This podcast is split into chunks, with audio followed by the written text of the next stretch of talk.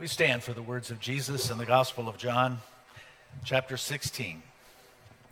Jesus said, In that day you will no longer ask me anything I tell you the truth.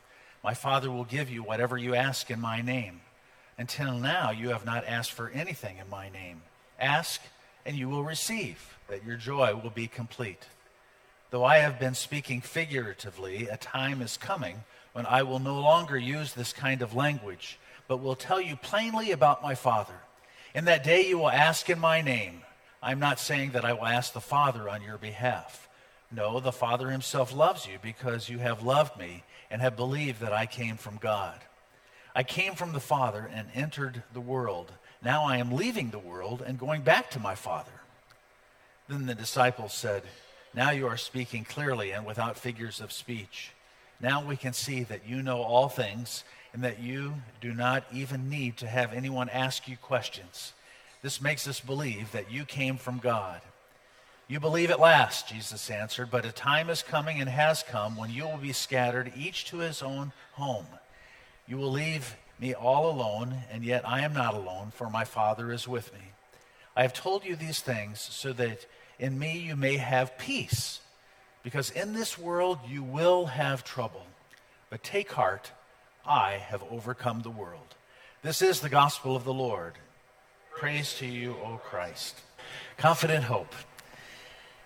Normally, we talk about two things that are certain in life. What are they? Taxes and death, okay? Well, today we're going to talk about two other things that as Christians we can be absolutely sure of. And it's both a bad news and a good news scenario. Okay? Uh, two things that are absolutely sure. First, the bad news. Jesus says in our text, he's talking to his disciples just before he is about to be arrested and, and, uh, and beaten and, and tried and killed. He says, In this world you will have trouble. That's a promise, okay? It's something you can count on.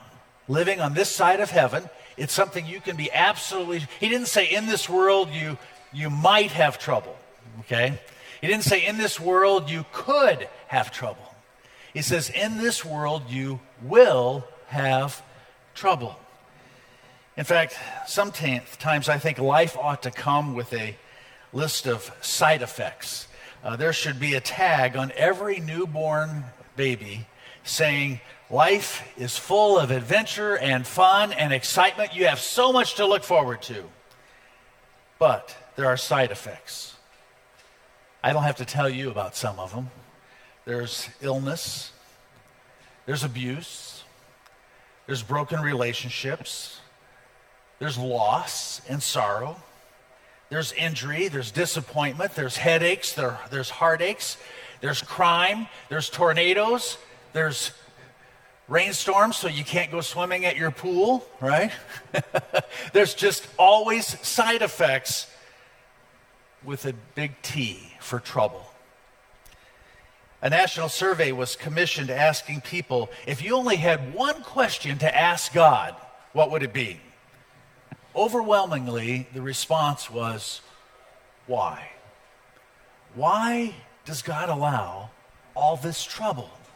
Why does God allow suffering, not only in the world, but in my life? An interesting statistical quirk was that people who were married were much more likely to want to know why there is so much suffering in our world today. Now, I don't know why that is. why do we face this trouble that Jesus speaks of today?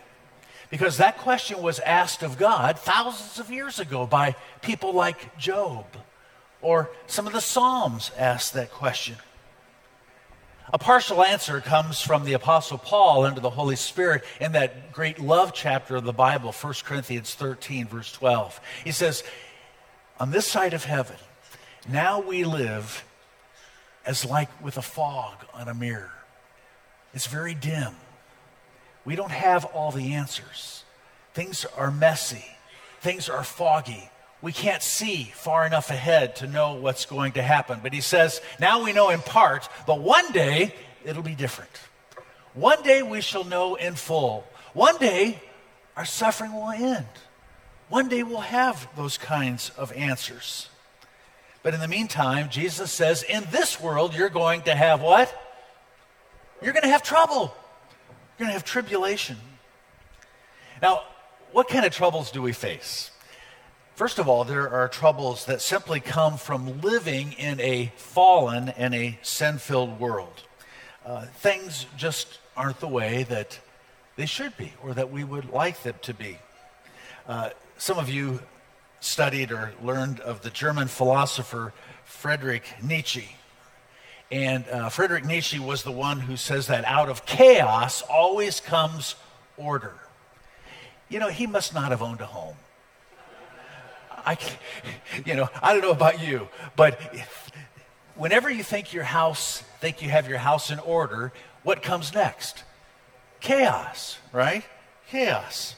Uh, I, I've come to the conclusion that that my after 40 years of home ownership that a house is not your castle it is your hassle okay in our broken world things just don't work out I mean, when it comes, whether it's your house or your car or even your own body, we're wearing out. We break down. And all of these troubles are simply because we live in a sin filled world, fallen, broken. And it's been like that ever since our first parents, Adam and Eve, sinned against God. Not only that, but there are troubles that we bring on to ourselves. Some have estimated that 95% of the world's sufferings come from the sins of people. People like you and me. We do dumb things. We make foolish decisions. We disregard the counsel of wise people or friends or family members. And most of all, we disregard God's word. We know what His will is, He's given it to us in what we call the Ten Commandments. But it seems like even though God looks out for us and gives us these guidelines for our lives, we oftentimes we don't listen and we go our own way. We tune him out. We, uh, we get involved in our own selfish, sinful lives. Then there is the trouble that, that Christians in particular endure.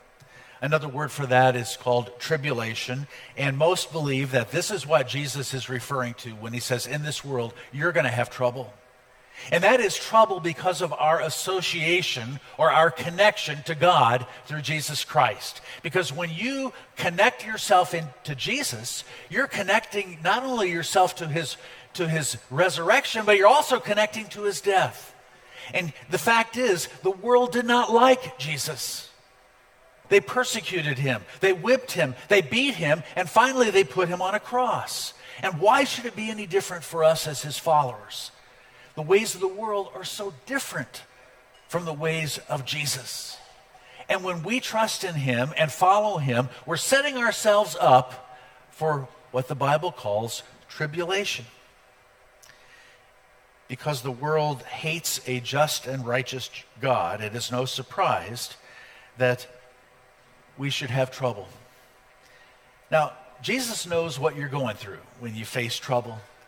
Remember what the prophet Isaiah, looking forward to Christ, said that he is a man of sorrows. He is familiar with suffering.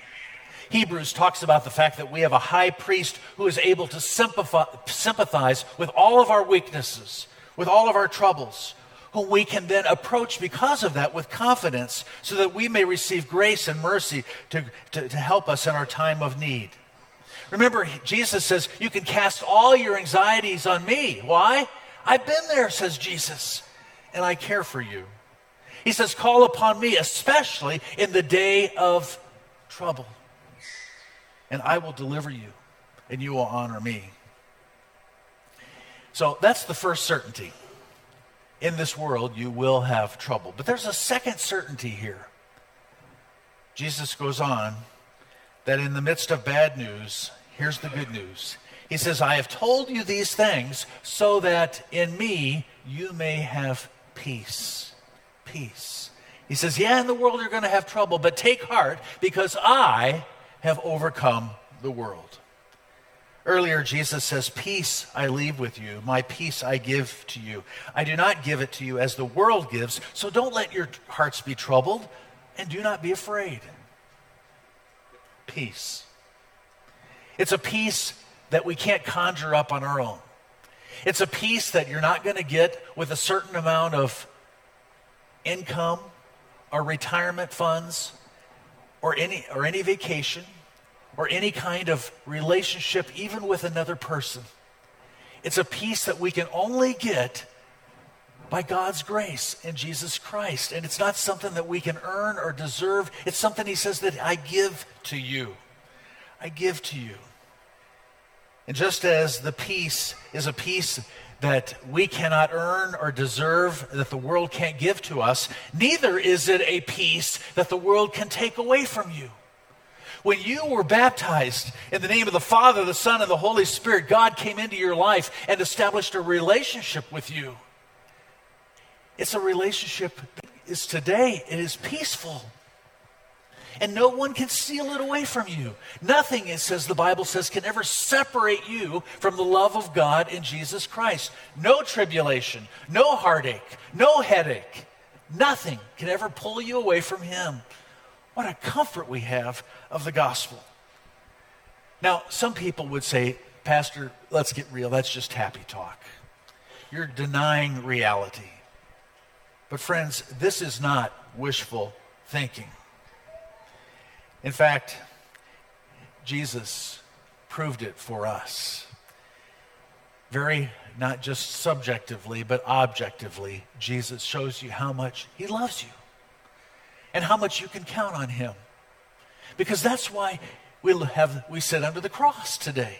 And every time we look at the cross, we're reminded of God's promise that just as he loved you enough to die for you on the cross, so he rose from the dead and he conquered your sin. And now it says that if you believe in him, you shall not perish.